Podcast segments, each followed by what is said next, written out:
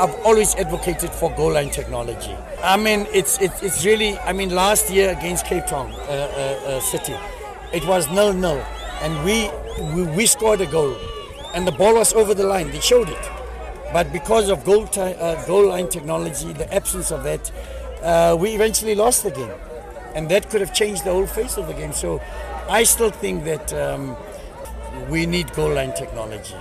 We, we've got to learn from the best. All the, the best leagues in the world use it. So we've got to learn from that because it's, it's painful. But Im, imagine we're out of the, the top eight because of a goal, of one goal. And then you think about such instances. But uh, I'm sure the authorities are taking note. And uh, the more it happens, the more they, re- they realize how important goal line technology is.